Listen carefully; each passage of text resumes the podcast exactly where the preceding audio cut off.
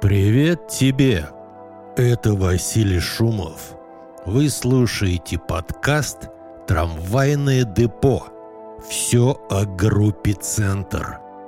Если у вас есть вопросы или пожелания по теме этого подкаста, вы можете прислать нам имейл на электронный адрес в трамдепо собака gmail.com Повторяю наш адрес в трамдепо собака gmail.com. Вы также можете связаться с нами через социальные сети группы «Центр». Сегодня гость подкаста «Трамвайное депо» Виталий Чурилов, гитарист группы «Центр» периода середины 80-х годов. Середина 80-х было уникальное время. Многие подпольные рок-группы, в том числе и группа «Центр», смогли получить более-менее легальный статус. Стало намного проще организовывать концерты и ездить на гастроли. В середине 80-х группа «Центр» испытывала время от времени изменения состава – причем довольно кардинальные. Группа уменьшалась до трех человек на сцене, барабанщик, басист и гитарист. Гитаристом был Виталий Чурилов. До значительного увеличения количества персонажей на сцене иногда у нас было 20, а может даже и 30 человек – участников концерта группы «Центр». О тех временах, о составах, об альбомах группы «Центр» середины 80-х годов мы сегодня поговорим с нашим гостем, гитаристом Виталием Чуриловым. В начале 2023 года группа «Центр» возобновила студийную работу. Виталий Чурилов снова в составе группы «Центр». Его гитару и голос можно слышать на новых треках группы «Центр». Виталий также снялся в видеоряде композиции группы «Центр. Твоя любимая война». Привет, Виталий! Рад тебя видеть в подкасте «Трамвайное депо». И для начала, как у нас уже стало традицией, расскажи немного о себе, где ты вырос, как учился играть на гитаре, где учился вообще и как сложилась твоя жизнь до группы «Центр». Я родился в семье военнослужащего, мой отец был офицером, и командование достаточно регулярно направляло его в разные регионы. И однажды моя семья оказалась в городе Иваново, известном, кстати, вот в, советские, в советские времена как э, город невест. Вот, собственно, э, где я и родился. А впоследствии мы продолжали путешествовать с чемоданами, и в результате всего этого дела отец демобилизовался, и мы оказались в Москве. А еще через некоторое время мы уже окончательно осели в небольшом подмосковном городе Химки. И э, там я уже начал э, посещать первые советские учреждения в виде детских садов, школ и так далее. А как сложилась твоя дальнейшая судьба после школы? И, в частности, как ты учился играть на гитаре? Может быть, ты посещал музыкальную школу, может быть, частные уроки брал? Расскажи об этом, пожалуйста помню очень хорошо, что школа давалась непросто, в школу ходить не хотелось, хотелось играть в хоккей, естественно. И чуть позже э, вот гитара появилась. Так что э, думать серьезно о э, своем будущем, своей профессии я начал достаточно поздно, уже это практически в конце 10 класса. Но тем не менее, и я, закон... я поступил в московский, после школы я поступил в Московский государственный институт культуры МГИК, и закончил я его по специальности режиссер массовых э, театрализованных представлений. Это такой своеобразный достаточно вид концертной режиссуры. А как у тебя сложилась учеба игры на гитаре? Снимал какие-нибудь партии, самоучка или в дворовом ансамбле играл? Расскажи об этом немного. Э, пытаться извлекать какие-то звуки из гитары я начал дома, и, насколько я помню, лет мне было 10 или 12 вот на тот момент. И э, мне всегда нравились, э, привлекало, в общем, вот звучание этого инструмента, ну, акустического, естественно, акустической гитары. И мальчик из соседнего подъезда показал мне, как надо играть цыганочку на одной струне, причем гитара у него была семиструнная. Вот это довольно интересно выглядело, но неважно, он был как бы вот один из первых вдохновителей таких. А чуть позже мне родители купили первую гитару, это был такой э, простой совсем инструмент. Я не помню, какая это как фабрика Шаховская или что-то такое фабрика называлась. И с этой гитарой я ходил э, на курсы, или там это называлось как на тот момент кружок э, гитаристов в э, ближайший дом культуры, такой маленький-маленький был клуб там рядом с нами. И я помню, что я, значит, приходил туда с этой гитарой, она у меня в чехле была, в таком в тряпичном. Педагог напротив меня сидел, он мне ставил значит, э, такую табуреточку под левую ногу, раскладную, она такая, как раскладушка была, раскладывалась. Я ставил на нее левую ногу. Сидеть нужно было абсолютно правильно, с прямой спиной, по-другому просто никак. И в жуткой позе в этой, значит, я извлекал какие-то звуки. Что-то я не помню даже, что это было такое, ну, вальс какой-то или что-то, в до-мажоре. И, э, ну, там, по-моему, было задействовано то ли три, то ли четыре струны в общей сложности. Но самый, э, э, самый интерес заключался в том, что в соседнем помещении, как большой зал, где вот показывали фильмы, и там была такая достаточно большая сцена, там репетировался какой-то, вот на тот момент вот это называлось все вокально-инструментальный ансамбль. Назывался он как-то так тоже экзотически, то ли что-то такое, орфей какой-то, или химчане, вот что-то какое-то. Э, но они играли там какой-то вот репертуар, причем там обойма такая из традиционных советских песен. А, вот из этого жанра. И что-то там, я помню, даже какой-то Юрахип или вот что-то в этом духе. Вот, вот такое вот, вот эти первые впечатления. Меня, конечно, тянуло туда. И, в общем, я вот точно не помню, опять же, но мне кажется, что я вот этот э, до-мажорный вальс э, исполнял где-то, может быть, на там четырех или пяти занятиях. После этого я принял окончательное решение покинуть этот кружок. И, ну, вот на этом, собственно, первые мои опыты музицирования-то, в общем-то, и закончились. А, но музыка сама по себе привлекала, волновала. И, как ни странно, это в первую очередь была музыка западная. Но, а, как известно, в те времена в советские западная музыка была или под запретом, или, как сейчас есть такое модное слово, нежелательное. Ну, старались как-то, выкручивались вот в плане поиска этой информации музыкальной. И я думаю, что все примерно одинаково происходило, ну или близко к тому. И я думаю, что у тебя примерно так же было. Это катушки, магнитофоны, э, перезапись с пленок. Ну, и если кому повезет, то э, уже запись с пластинок. У меня было примерно так же, и я сейчас вспомнил свой первый опыт записи на магнитофон своего дворового ансамбля, в котором я был басистом. И вообще я басистом стал из-за того, что вот начиная с детства меня брали в какой-нибудь ансамбль из-за того, что я был самый младший по возрасту. Мне давали самый непрестижный инструмент на то время бас-гитару. Так вот, как это была запись, когда я впервые услышал себя как басиста. Мы сидели на полу моего приятеля дома, положили на пол микрофон от советского магнитофона – включили запись, и они играли на двух. Акустических гитарах, а я играл на самодельной ужаснейшей бас-гитаре, которая никуда не была включена.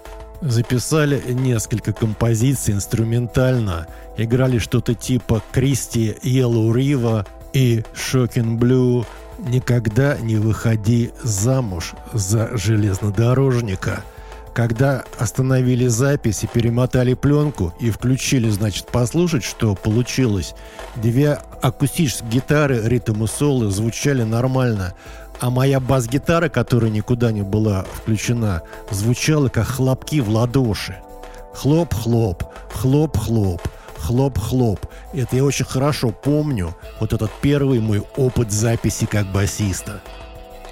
Э, Виталий, а когда ты вот учился играть на гитаре, были ли у тебя какие-нибудь любимые гитаристы, которых ты пытался имитировать, как-то снимать их партии гитарные? Может быть, тебе кто-то особенно нравился? Расскажи об этом. Ну, я думаю, что в разные периоды жизни э, разная музыка влияет, то вот то, собственно, к чему тебя тянет, то, что ты слушаешь, наверное, то и влияет в конечном-то итоге. Э, в тот момент, э, в школьный и институтский, э, конечно, это были в первую очередь, наверное, Rolling Stones, Beatles, то, что было более доступно, потому что большее количество тиражей пластинок этих групп ну, и, конечно, были T-Rex, были Creedence, были там Pink Floyd, Slate и так далее. Ну и буду, в общем-то, честным, нравилась и более тяжелая музыка. И я вот помню, например, эти жуткие совершенно споры во дворах, которые а, которые порой могли перерасти в э, физическое, так сказать, противостояние с разбитыми носами. Это кто круче, Deep Purple или Led Zeppelin. Я в них не участвовал, естественно, но я вот это помню время очень хорошо. А ты помнишь свой какой-нибудь первый ансамбль, в котором ты участвовал и с которым ты выходил на сцену в плане концерта? Может быть, в школе, может быть, во дворе, вот как я рассказал о своей записи. Было такое? Ну, естественно, первый музыкальный ансамбль, в котором я принял участие, э, был школьный, в восьмом классе. Играли мы... Э, нас, нас было, по-моему, человек шесть или семь. Все играли на гитарах, кроме одного барабанщика. Вот басиста не было, и все играли на гитарах. У всех были ритм гитары, и мы играли, ну, как могли. Играли советские песни, и я помню, что мы даже пытались снимать и исполнять какие-то песни из репертуара ансамблей Beatles или Rolling Stones. И я вот, например, помню попытки исполнения песни Rolling Stones Painted Black, а, переведенной кем-то совершенно чудовищным образом на русский язык. Позже, а, в институтское время, был уже, соответственно, институтский ансамбль, где все было значительно серьезнее. Это было уже так, так называемое Power Trio, где я играл на бас-гитаре. Такой достаточно короткий у меня был, но для меня интересный такой вот опыт. А ты не помнишь, когда ты впервые узнал о существовании вот нашей группы «Центр»? Э, к тому времени, когда ты влился в нашу группу, в качестве гитариста. У центра уже было несколько магнитофонных альбомов, записи были во многих городах. Может быть, ты услышал какие-нибудь записи центра где-то на катушке или на кассете. К тому же центр уже был показан в программе «Веселые ребята» по центральному телевидению. Не помнишь, как прошло твое первое знакомство с группой «Центр»? А, о группе «Центр» я узнал чисто случайно. Э, мне удалось попасть на один из подпольных концертов в Москве в начале 80-х годов в Главапу. Это была такая большая, не знаю, сейчас она существует тоже, большая проектная архитектурная организация и с довольно большим концертным залом. Вот, и там устраивали эпизодические концерты именно подпольных групп э, в виде каких-то лекториев, э, там, молодежных дискотек или что-то такое в этом духе. Вот, я, в принципе, шел на этот концерт, я даже не знал, кто будет играть, и, как, и вообще каким образом. Я знал, что концерт подпольный. Вот это уже было интересно. Вот. И, э, собственно, уже в фойе там толклось огромное количество народу. Мне сказали, что будет какая-то группа «Центр». Вот московская группа «Новой волны». Ну, центр, центр, хорошо, прекрасно. В общем, начинается концерт, и выходит такая на сцену довольно живописная компания – в э, таких огромных пиджаках, э, пыльных таких немного, значит, в узких черных очках таких, в стиле 60-х годов. Там, я уже не помню, кто в чем именно там был. Вась, ну ты должен помнить прекрасный этот концерт, я думаю. Такого рода мероприятия происходили как бы в два отделения под вывеской какой-то газеты, и то ли это какой-то устный журнал газеты, то ли какая-то выездная учеба газеты, то ли встреча с редакцией газеты, или еще что-то под названием «Народный университет культуры».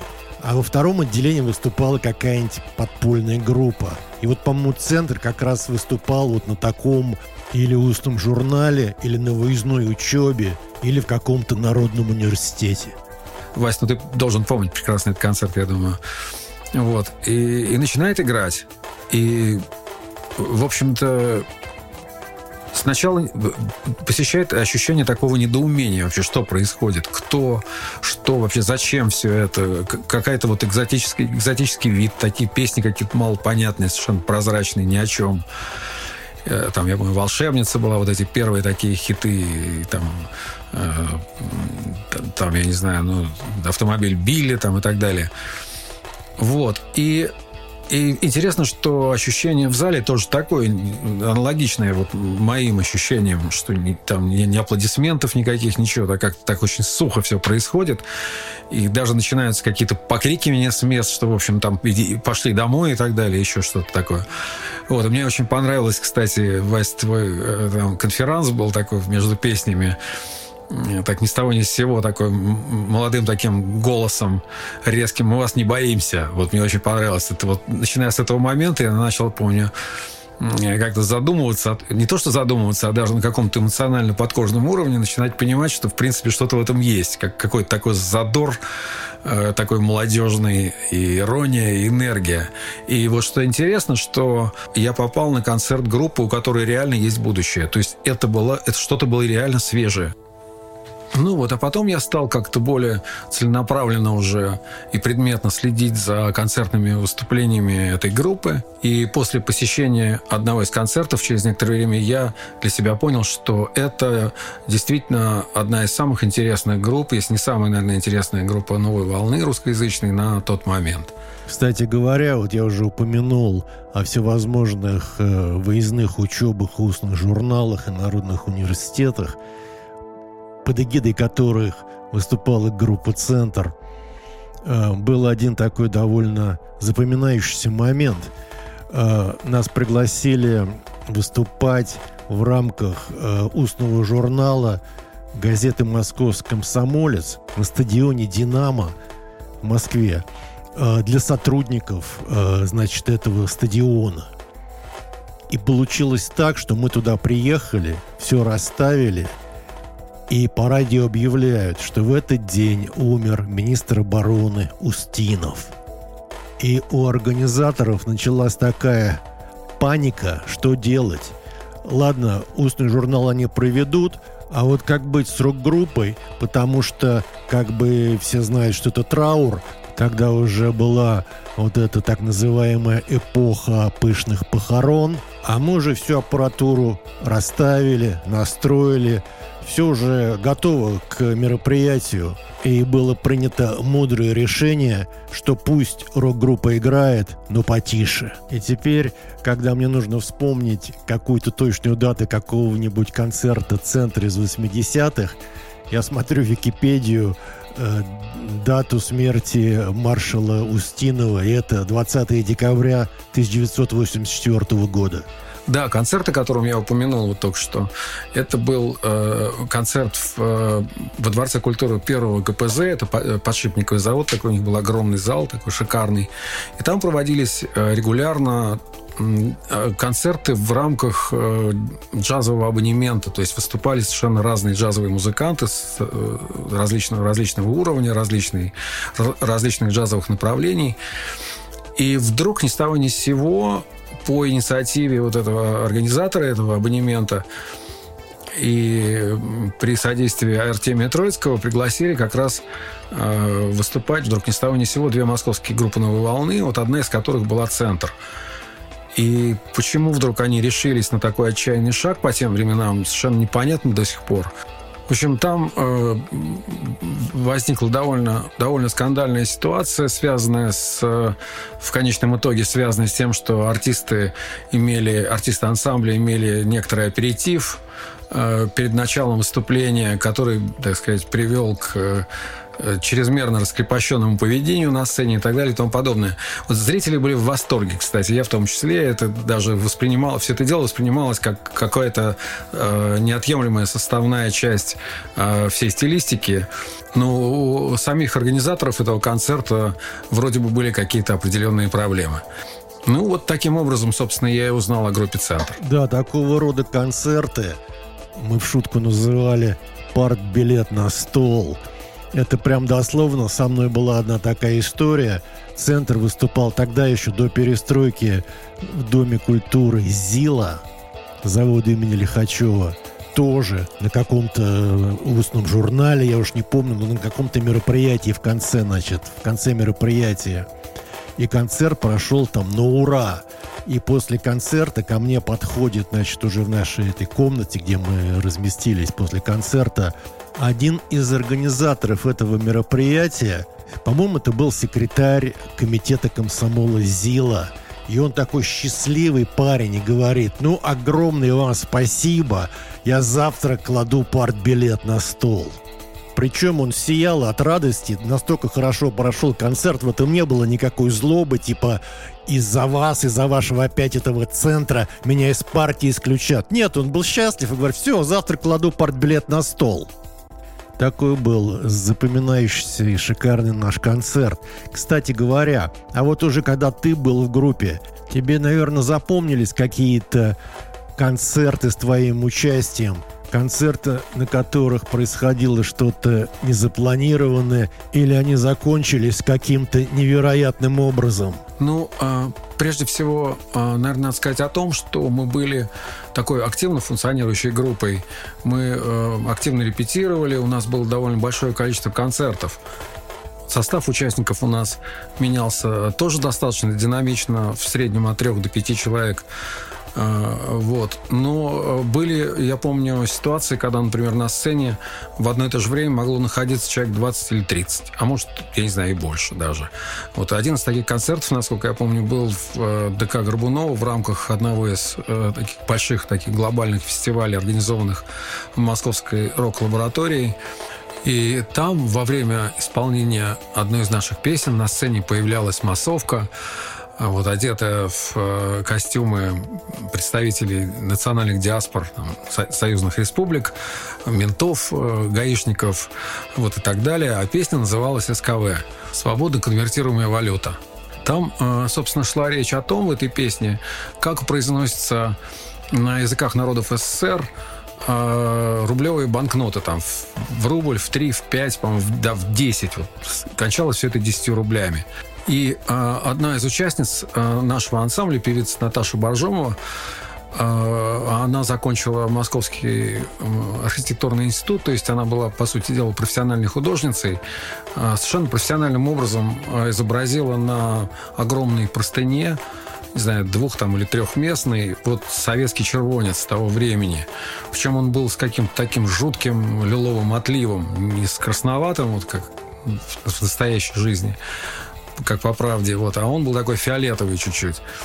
И в самой кульминации этой песни, когда э, три наши певицы, так сказать, бэк-вокал, трясли этим червонцем э, над головами, как, э, ну, так сказать, по аналогии с э, красным флагом, а ты припадал к нему, к этому флагу на колено и, и даже, по-моему, целовал.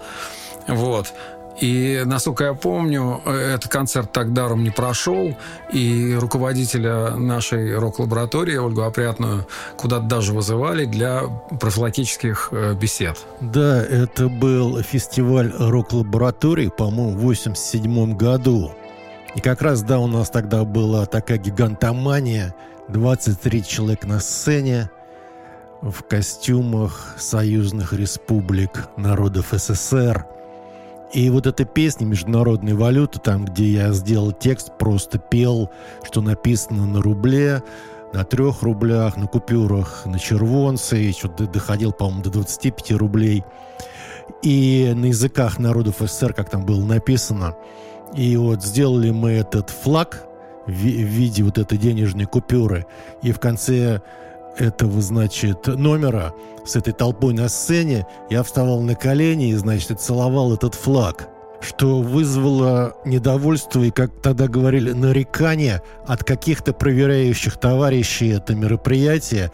И руководство рок-лаборатории меня отвело в какую-то комнату в этом Доме культуры, в которой сидел какой-то дядя. И, значит, я один туда зашел, и он на меня смотрит. Я говорю, ну вот я пришел. Он говорит, иди отсюда. Я ушел. И все, на этом все закончилось. По крайней мере, на моем уровне. Когда у нас в группе было три человека, ты на гитаре, я на басу и Саша Васильев на барабанах, мы неоднократно играли на вечерах в физтехе в Долгопрудном у них в кофейне. И одно из таких выступлений группы «Центр» совпало с пиком антиалкогольной программы середины 80-х, когда было запрещено в барах продавать алкоголь. И студенты приходили на их студенческий вечер, на котором играет группа «Центр», но какой-либо алкоголь, включая пиво, было запрещено. Там не только продавать, но и употреблять и с собой приносить. Но, как ни странно, этот концерт прошел очень зажигательно. Ты помнишь что-нибудь про это? Да, мы должны были играть э, в течение трех вечеров. Э, это была пятница, суббота, воскресенье в студенческом кафе в э, Московском физико-техническом институте. Э, такое небольшое студенческое кафе, я думаю, человек на 150, максимум, может быть, 200. И э, вот по условиям мы должны были играть три отделения, каждое примерно по часу. Ну, в общем, это была, было такая, ну, такое своего рода испытание на прочность э, вот, физическую, потому что это достаточно сложно играть каждый день по три часа. Но, тем не менее, это было, в принципе, довольно интересно. Вот. И э, на тот момент мы играли в размере Power Trio втроем. И э, мы, в принципе, помещались все в одну легковую машину. И все очень удивлялись, я помню, удивлялись, как насколько мы мобильные. Мы приезжали куда-то играть в, в одних «Жигулях». За рулем сидел хозяин этой машины, наш звукорежиссер Андрей Пастернак, и вот три музыканта. Ну и все наши инструменты, собственно, это пара гитары, там эффекты какие-то гитарные, там, я не знаю, еще что-то, железки какие-то вот барабанные они помещались в багажник. Вот, собственно, и все. И мы, так сказать, вот так вот мы путешествовали. Вот. И, и, и вот этот физтех, в общем... А да, время было такое довольно суровое в стране. Это был сухой закон. Э, вот Легачева так его еще в народе называли, когда вырубали виноградники там бульдозерами. И э, очереди эти жуткие, вот я помню, вот за водкой, когда люди там убивали друг друга буквально физическим образом. И э, да, и вот мы приезжаем играть, и начинаем играть уже, и, и, и видим, что посетители кафе, то есть наши зрители, э, сидят за столиками вместе с приглашенными своими дамами. А, да, учились в основном в этом э, институте молодые люди. Вот почему-то так сложилось. И вот они сидят за столиками, а на столах у них э, стоят квадратные такие пакеты с молоком. Вот, это, в принципе, выглядело достаточно экзотически. Сидят вот люди, пьют молоко, причем так пьют достаточно маленькими глотками его. Вот мы играем, играем, там все. И, и что интересно, реакции никакой вообще. Просто вот ни хлопков, ни э, каких-то там реплик, ну ничего просто, ни, ни танцев никаких там, ни, ничего нет. А в принципе подразумевалось так, что мы играем, там три наших отделения, там существует какой-то танцпол, и люди, вот зрители эти, они время от времени встают там хотя бы как-то самовыразиться в танце в этом. Вот, но ничего не происходит. Они сидят, пьют это молоко. Но что характерно, лица у них при этом становятся, ну, видно все же близко, как бы так. Лица у них становятся все более розовые. И, в общем, потом, после этого молока, у них начался чай. Начали приносить чайники. Вот после того, как они начали пить эту заварку, из чайника, в общем, вообще все стало понятно. Ну, ну, понятно, что коньяк, в общем, обладает тем же самым цветом, как и чай заварной. Вот. И вот перерыв этот последний и третье отделение. В третьем отделении мы играли уже такой набор из шлягеров 50-х, 60-х годов танцевальных. И первая песня была такая «Последняя электричка». И вот вся эта молочно вот чайная аудитория, понимая, что дело идет к концу, и время уходит, и надо как-то самовыразиться на самом деле. И вот они срываются с мест и начинают плясать. Но это вообще что-то незабываемое. Я таких танцев еще никогда не видел. Огромное количество э, ну, относительно огромное э, парней в этих гимнастерках. Э, какой-то жуткий совершенно танец с задиранием ног, там какой-то в перемешку с какой-то присядкой русской, еще что-то. Это вообще что-то незабываемое. То есть вот, вот такое вот было интересное время, интересное сочетание. Э, и, ну и, в общем, соответственно, интересный результат всего.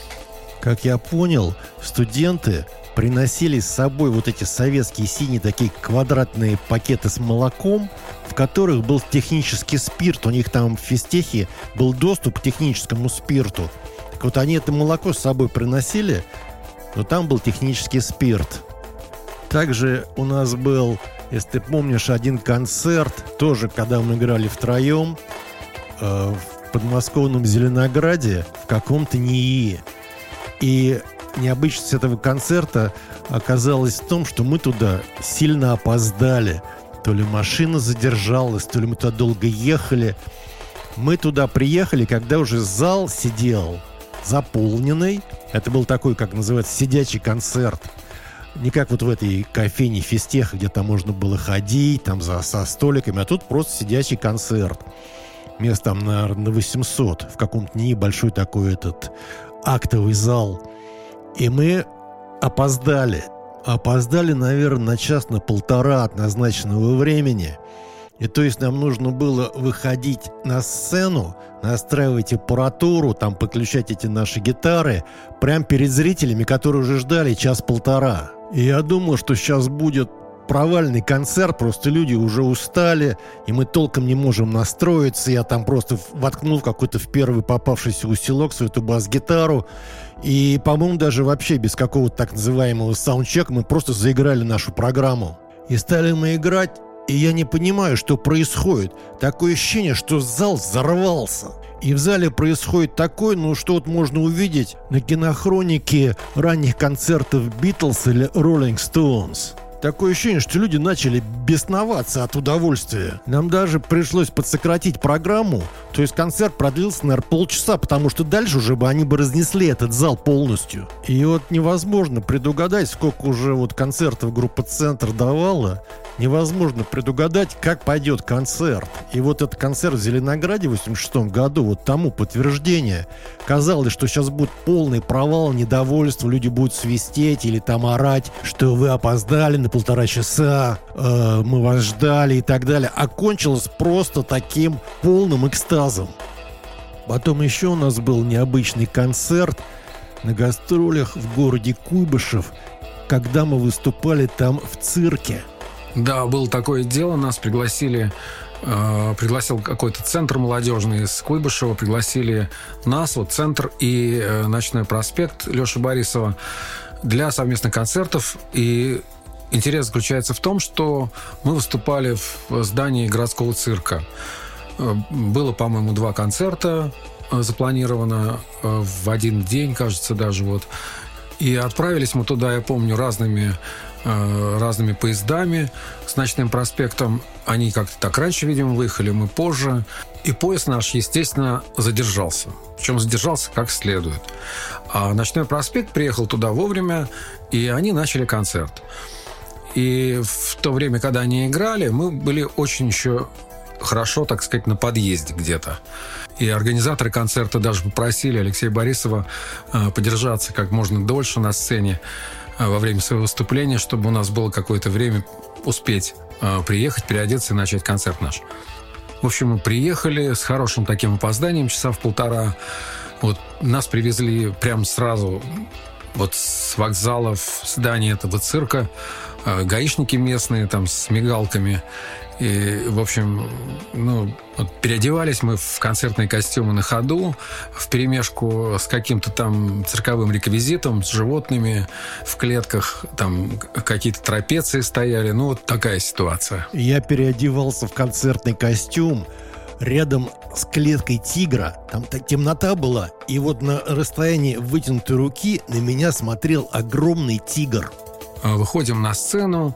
А, сцена находится в самом центре этой арены, и пройти, собственно, двигаться, двигаться по ней практически невозможно, потому что там э, огромное количество декораций. Декорации в виде э, унитазов, сливных бачков, каких-то конструкций металлических и так далее, и так далее.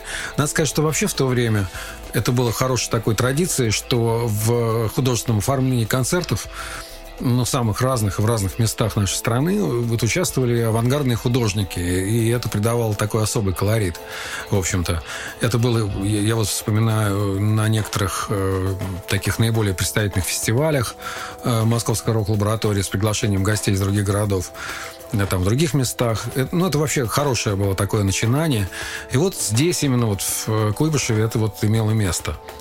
Ну, концерт прошел весело, здорово, динамично, принимали нас прекрасно.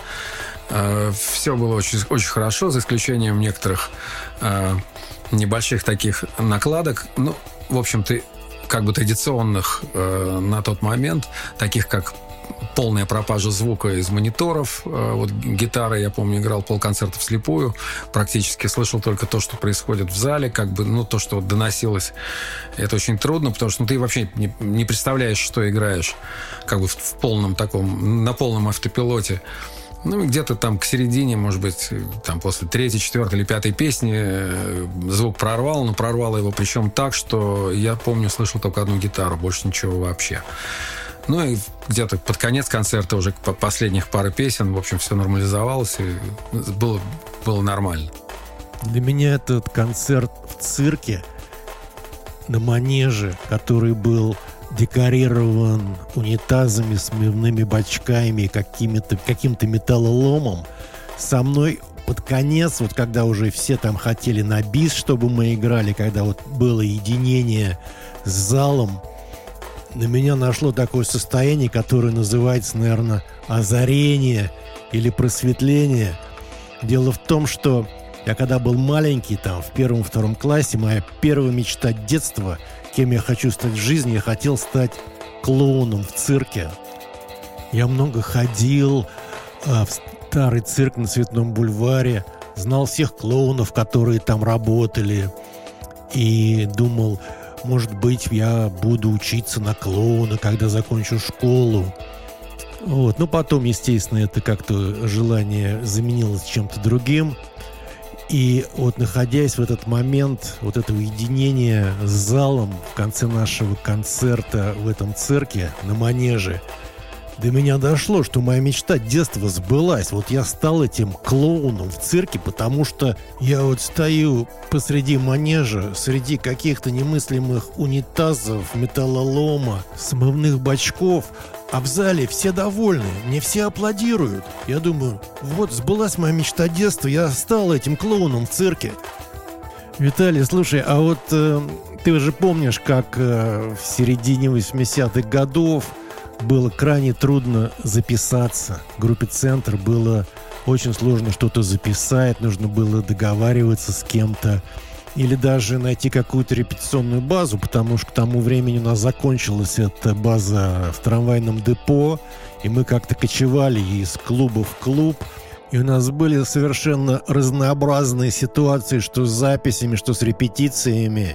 Одно время мы репетировали в таком маленьком помещении, что это даже не репетиционная комната, это была какая-то то ли подсобка, то ли какой-то чулан Дома культуры. Какие у тебя остались впечатления о тех наших репетициях и записях магнитофонных альбомов группы «Центр» середины 80-х?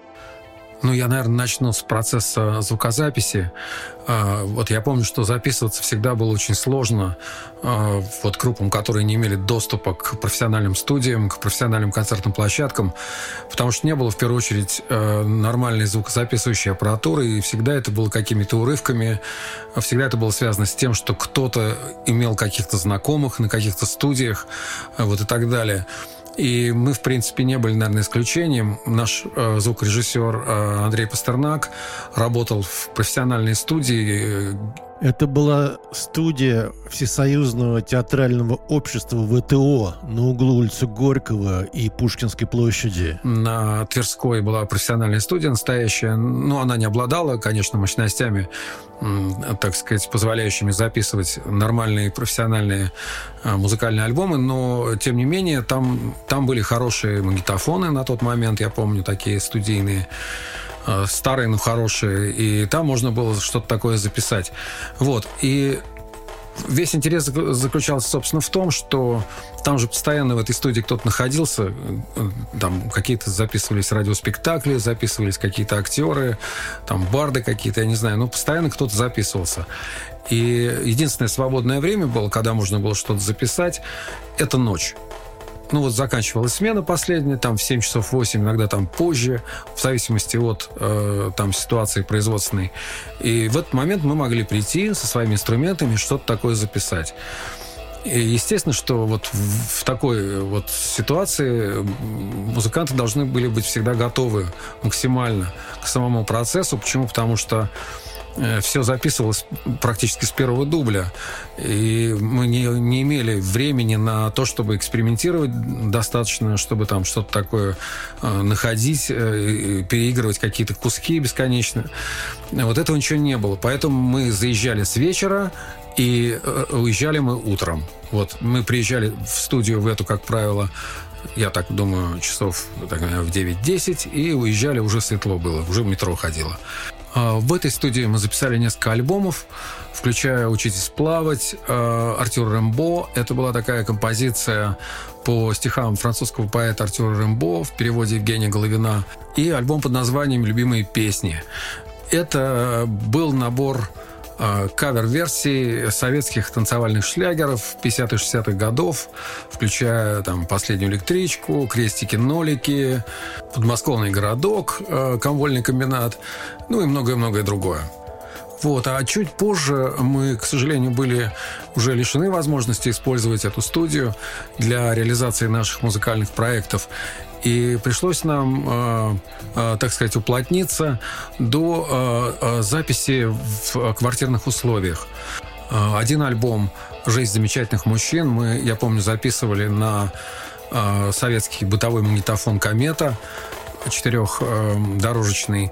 И в конечном счете сводили, сводили, сведение происходило на приставку «Нота».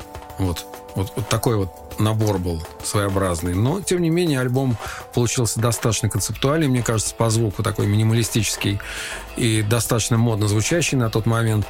И вот сейчас даже, когда он был переиздан, я вот его послушал совершенно недавно на, на интернетном этом носителе Spotify, и, в общем, он звучит довольно, довольно свежо, так сказать, до сих пор, мне кажется. Вот. А потом чуть позже уже появился этот вот э, у тебя магнитофон а, многоканальный, кажется, Fostex э, восьмиканальный с таким небольшим пультом. И это, конечно, было уже таким серьезным шагом вперед с точки зрения технологий.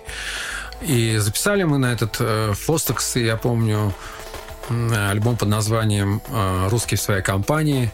И там уже были первые, так, так сказать, попытки записи многоканальным образом. Гитары уже записывали наложением и с разными там всякими трюками, и double track ом, и там, я помню, были всякие разные ухищрения. А мне кажется, это был очень удачный альбом. А особенностью этих э, домашних записей э, было то, что нам опять пришлось записываться в ночное время. Почему? Потому что каждое включение или выключение света или холодильника или какого-то электроприбора в соседнем подъезде или в этом подъезде Э, приводило к каким-то, я помню, щелчкам э, в конечном счете на пленке, на записи. И, соответственно, конечно, мы не могли себе этого позволить, поэтому нам приходилось терпеливо ждать, пока все улягутся спать, и, соответственно, выключателями уже больше не щелкают. Да, с этими электрическими щелчками, которые записывались на ленту, мне пришлось тогда не просто, вот когда мы подготовили две песни «Бездельники и сердцебиение» мы их специально записали для Миньона на фирме «Мелодия». Если ты помнишь, мы специально записывали, и потом даже к нам приехал фотограф для этого Миньона, там на обратной стороне этого этой э, пластинки с двумя песнями на, на конверте есть наша фотография. Вот. И я тогда, когда первый раз пришел э, на эту мелодию в фирму э, с этим, э, с пленкой, с мастер-тейп, как теперь называется, э, там был такой редактор, серый человек в сером костюме с серым лицом. И он слушал на огромных колонках и стал придираться вот к этим электрическим щелчкам – и сказал, что я не могу у тебя взять эту пленку для выпуска, потому что там очень много вот этих щелчков. И я сидел, потом поехал домой, и сидел я вот вручную, сколько мог, стирал эти щелчки, которые шли там от соседских холодильников, от соседских телевизоров, от каких-то советских пылесосов. В общем, все, что в подъезде было электричество, включали и выключали в квартирах, оно у нас щелкало на записях. А, я уже говорил, что репетировали мы довольно много, довольно часто, и иногда по несколько раз в неделю, практически как э, профессиональные коллективы. И э, вот я, что я помню, что никогда, вот несмотря на частотность наших э, коллективных музицирований, э, этот процесс не вызывал такого, такой вот рутинной тоски. А дело в том, что наш репертуар был достаточно обширный, и мы могли играть э, в течение там двух-трех часов практически совершенно различные музыкальные произведения – и на репетициях непосредственно мы никогда не толдычили вот одни и те же там 5-7 песен, которые в данный момент были в нашем листе э, концертном. Э, вкрапляли все время что-то различное, из, может быть, из совершенно каких-то старых ранних альбомов. Вот, что, собственно, и делал э, сам репетиционный процесс таким привлекательным и интересным. Ну, э, были, конечно, и не совсем стандартные ситуации, связанные с э, репетиционным процессом. Э, вот, а репетировали мы в основном, вот пока я, по крайней мере, помню, пока я был участником ансамбля «Центр» в течение нескольких лет, а репетировали мы в малом зале Дома культуры Курчатовского института на Соколе. И в какой-то момент вот не помню уже по, при, при каких, по каким обстоятельствам нам пришлось этот зал оставить. То ли кто-то еще там туда заехал, то ли кто-то оттуда уехал. Ну, в общем, что-то такое произошло, и нам нужно было оттуда уезжать. И я помню, что мы договорились с руководством этого Дома культуры, а у нас с этими э, ребятами были очень хорошие отношения, всегда такие приятельские. И мы договорились, что на какое-то время мы э, будем репетировать не, не в самом этом малом зале, а в э, комнате для хранения аппаратуры. Вот там была небольшая такая комнатка с железной дверью размером э, там, я не знаю, 5 на 5 или 3 на 3, вот, ну, совсем маленькая. И вот как это выглядело, мы ставили барабаны, э, барабанщик заходил первый, потом заходил я, расставлял свои педальки э, гитарные, садился вплотную, естественно, к барабанщику. Вот, а последним заходил ты и уже закрывал за собой дверь. Дело в том, что пройти в эту дверь, естественно, мог только один человек, причем надо было наклоняться. И вот если мы в линию так выстраивались, сначала барабанщик, потом я, потом ты, то оставалось, оставалось место, наверное, ну, я не знаю, ну, только протянуть руку вот к замку к этому, ну и все. И вот мы так запирались. И э, вот, э, значит, включали наушники в пульт и играли.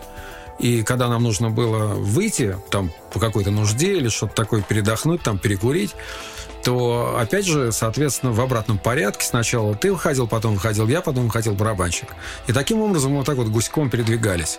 Но ничего, вот, тем не менее, как, как ни странно, вот эта технология такой вот репетиции в наушнике, такая кропотливая и достаточно, кстати, долгая, она принесла свои результаты. Я помню, что мы как-то так вот сыгрались, мы как раз репетировали новую программу втроем, и мы так сыгрались достаточно прилично, что потом, когда мы вышли уже в люди, что называется, вот на свет, и вот из этого каземата, и включились, то, как ни странно, мы звучали очень слаженно и, и достаточно плотно. Вот несмотря на то, что музыка у нас на тот момент была а, такая прозрачно-минималистская. Гитарная такая, но минималистская. Вот, ну, а в целом, сейчас вот уже оглядываясь назад, я, конечно, могу с полной уверенностью сказать, что это было прекрасное время, очень интересное, плодотворное, творческое и время полное каких-то постоянных поисков, новаций, а, открытий. И не хочется, конечно, быть пенсионером, сидящим у подъезда и с палкой с деревянной и вставной челюстью э, шамкающего о том, что только вот в наше время была настоящая музыка, и только в наше время были настоящие вот песни и рок-герои там, или не вейв-герои и так далее. Этого, конечно, не хочется, но э, тем не менее, еще раз, время было прекрасное, и я очень рад, что я был участником всех этих процессов. Это был Виталий Чурилов, гитарист группы «Центр» состава середины 80-х годов и участник группы «Центр» с начала 2023 года. Спасибо Виталию за участие в подкасте «Трамвайное депо». Вы слушали выпуск подкаста «Трамвайное депо». Все о группе «Центр». Если у вас есть вопросы по теме подкаста «Трамвайное депо» о творчестве группы «Центр», вы можете их присылать на почтовый адрес в трамдепо собака gmail.com. С вами был Василий Шумов, подкаст «Трамвайное депо». Спасибо за внимание, всего наилучшего и до новых встреч в трамвайном депо.